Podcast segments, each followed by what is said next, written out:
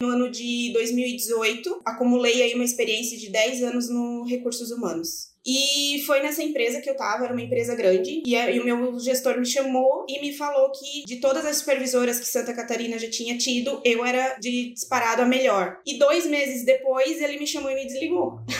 e aquilo me levou para um lugar muito ruim, né? Eu me senti uma incompetente, eu me vi assim com quase 30 anos sem sucesso profissional, sem sucesso financeiro. Em começo de 2019 eu pensei, bom, eu preciso fazer alguma coisa, né? Eu preciso correr contra o tempo porque as contas não param de chegar. Eu comecei a procurar na internet como que eu ia me especializar em marketing digital, né? E aí, num, dessas dúvidas e tudo mais, eu caí na tua semana de lançamento, né? E eu disse, é isso que eu quero fazer da minha vida. Eu não sei o que, que o que, que eu ia precisar fazer, eu só sabia que eu queria comprar o Fórmula, né? E aí a gente foi pro sogro, né? Pedir cartão emprestado tudo mais. E ele emprestou. E aí, quando eu abri o Fórmula, que eu comecei a ver tudo que tinha lá dentro e tudo mais, no, no dia mesmo que eu comprei, eu percebi que só ia depender de mim. Eu ia ter que usar aquilo ali a meu favor de, de algum jeito. Só que em setembro, fim de setembro, eu conheci a Lilian. E eu disse: não, tu tá pronta para lançar. Tu tem seguidor, tu já vende como afiliada no teu Instagram, tu já fala desse assunto, que é departamento pessoal, então tu já tá pronta. E eu marquei o lançamento para novembro. Ela fez assim, né? E a gente faturou 32 mil reais no semente. Aí eu